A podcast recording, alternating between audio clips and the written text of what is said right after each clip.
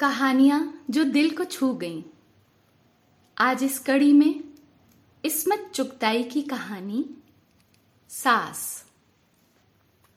सूरज कुछ ऐसे जाविये पर पहुँच गया कि मालूम होता था छह सात सूरज हैं, जो ताक ताक कर बुढ़िया के घर में ही गर्मी और रोशनी पहुँचाने पर तुले हुए हैं। तीन दफ़ा खटोली धूप के रुख से घसीटी और एलो वह फिर पैरों पे धूप। और जो जरा ऊंघने की कोशिश की तो धमाधम और ठठोल की आवाज़ छत पर से आई। खुदा गारत करे प्यारों पीटी को। सास ने बेहया बहू को कोसा, जो मोहल्ले के छोकरों के संग छत पर आँख मिचौली और कबड्डी उड़ा रही थी। दुनिया में ऐसी बहुएँ हों तो कोई काहे को जिए? ए लो, दोपहर हुई और लाडो चढ़ गई कोठे पर। जरा जरा से छोकरे और छोकरियों का दल आन पहुँचा। फिर क्या मजाल है, जो कोई आँख झपका सके?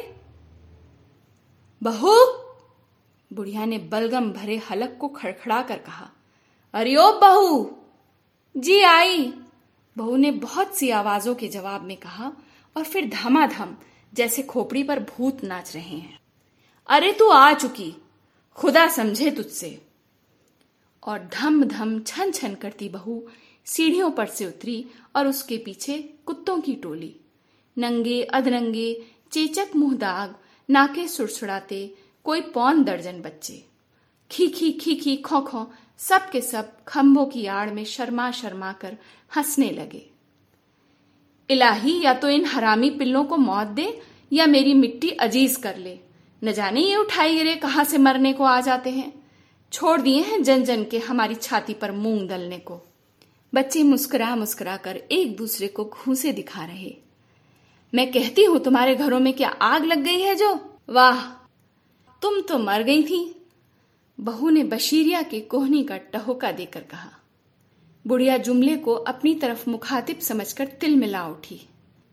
झाड़ू फेरू तेरी सूरत पे, मरे तेरे होते सोते, तेरे हाँ हम तुम्हें कब कह रहे थे? बहू ने लाड़ से ठुनक कर कहा। मगर बुढ़िया कोसे गई और बच्चों को तो ऐसे आड़े हाथों लिया कि बेचारों को मुँह चुरा के भागते ही बना और बहू फसकड़ा मारकर बैठ गई। दुनिया जहान में किसी की बहू बेटियाँ यूँ लौंडों के साथ कुतकुड़े लगाती होंगी? दिन है तो लौंडियार रात है तो सास तो ज़िंदगी से तंग थी। गन गन गन गन। बहू भिनभिनाई और तोते के पिंजरे में पंखे से तिनके निकाल निकाल कर डालने लगी। टे टे तोता चिंघाड़ा। खा कपड़ी, अब तोते को क्यों खाए लेती है? सास गुर्राई। तो यह बोलता क्यों नहीं? बहू ने जवाब दिया। तेरी बला से नहीं बोलता, तेरे बाप का खाता है? सास ने पहलू बदल कर कहा।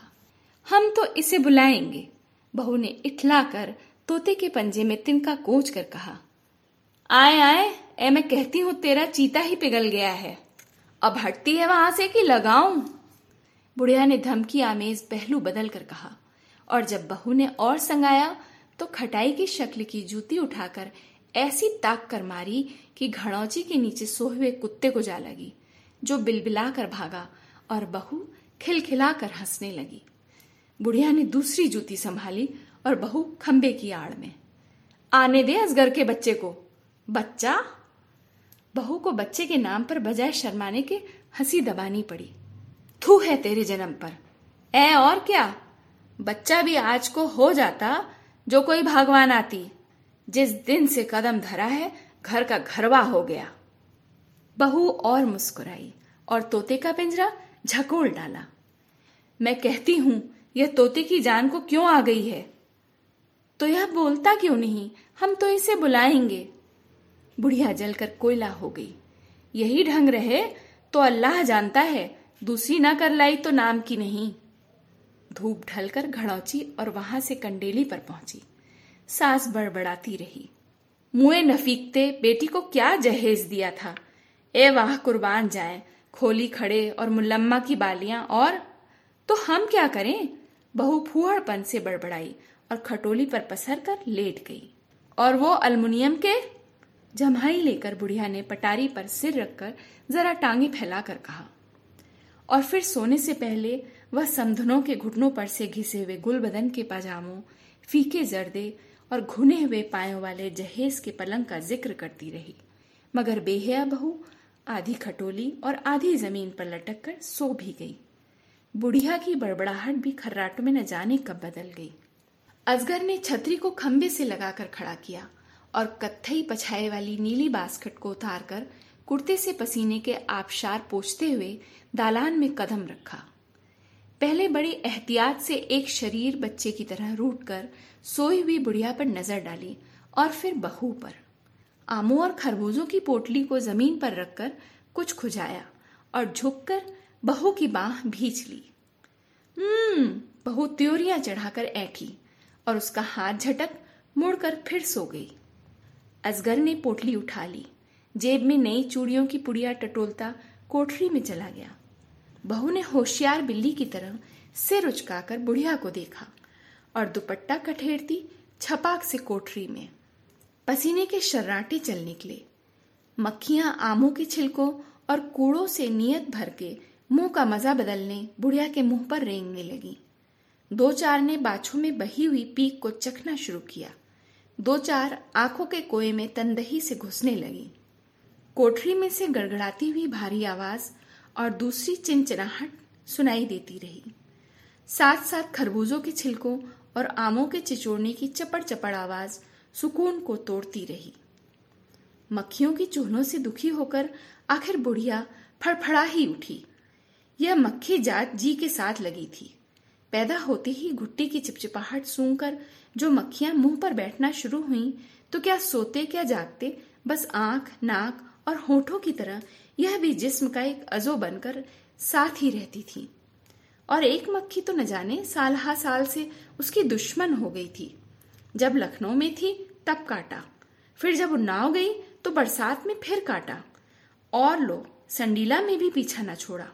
अगर बुढ़िया को मालूम होता कि उसे उसके जिस्म के कौन से मखसूस हिस्से से ऊंस है तो वह ज़रूर वह हिस्सा काटकर मक्खी को दे देती। मगर वह तो हर हिस्से पर टहलती थी। वह कभी कभी गौर से उसी खास कटखनी मक्खी को देखती। वही चितले पर टेढ़ी टांगे और मटका सा सिर। वह बड़े ताक कर पंखे का झपाका मारती। मक्खी तिन करके रह गई। आह, मबूदा, उसे कितना अरमान था कि वह कभी तो उस मक्खी को मार सके। लंगड़ी ही कर दे। उसका बाजू मरोड़ कर मुर्गी की तरह गड्डी बाँध कर डाल दे। और मज़े से पायदान के ढकने पर रखकर तड़पना देखे। मगर खुदा तो शायद उस मक्खी से भी शैतान की तरह कौल हारे बैठा था कि बस सताए जाए। उसकी एक हकीर बंदी को न जाने उससे क्या मज़ा आता है? मगर उसे यकीन था कि उस दो जखी मक्खी का गरीबान, उस मक्खी की फरियाद ज़रूर उस कहहार व जब्बार की हुजूर में लेकर जाएगी और ज़रूर फरिश्ते उसे खून पीप मिलाकर कांटों पर सुलाएँगे। मगर फिर, क्या यह मुंडी काटी मक्खियाँ भी जन्नत में जाएँगी? सारी फजा मुकद्दर हो जाएगी। बुढ़िया ने पंखे की पतवार बनाकर छपा छप अपने मुँह, हाथ और सूखे पैरों को पीट डाला। बहू, ए बहू, मर गई क्या? वह जलकर चिल्लाई और बहू तड़प कर कोठरी से निकली। दुपट्टा नदारत, गरेबान चाक, हाथ में आम की गुठली। जैसे किसी से कुश्ती लड़ रही हो। फिर फ़ौरन लौट आई और दुपट्टा कंधों पर डाले, आंचल से हाथ पोछती हुई। अरे बहू, मैं कहती हूँ, अरे दो बूंद हलक में पानी। अजगर भी शलवार के पैचे झाड़ता, कुर्ते की पोटली से गर्दन रगड़ता आया। लो माँ, क्या शानदार अमिया है। उसने बुढ़िया की गोद में पोटली डालकर कहा और खटोली पर आलती पालती मारकर बैठ गया। बुढ़िया आमों और खरबूजों को सूंघ सूंघ कर मक्खियों की ना इंसाफी को भूल गई। जो अब आमों की बोड़ियों का मुआयना करने के लिए उसकी बाछों से उतर आई थी। ए बहू, छुरी। बहू ने गिलास देते हुए आमों का रस होठों पर से चाटा। असगर ने पैर बढ़ाकर बहू की पिंडली में बुकचा भर लिया। पानी छलका और बुढ़िया गुर्राई। अंधी, मेरे पाँव पर औंधाई देती है। और ऐसा खींचकर हाथ मारा कि गिलास में भारी पेंदे के बहू के पैर पर। बहू ने दांत किचकिचाकर असगर को घूरा और चल दी तन तनाती अम्मा, लो पानी, असगर ने फर्मा बरदार बेटे की तरह कहा। यह बहू तो बड़ी वो हो गई है। तुम ही देखो, बुढ़िया ने शिकायत की। निकाल दो मार के हरामजादी को। अम्मा, अब दूसरी लाए? यह तो। असगर ने प्यार से बहू को देखकर कहा। अरे, जबान संभाल कमीने, बुढ़िया ने आम पिलपिला कर कहा। क्यों अम्मा? देखो ना, खा खा कर भैंस हो रही है। उसने बुढ़िया की आँख बचाकर कमर में चुटकी भर के कहा, और बहू ने छुरी मारने की धमकी देते हुए छुरी बुढ़िया के गट्टे पर पटक दी, जो तिल मिलाई देखती हो अम्मा, अब मारू चुड़ैल को?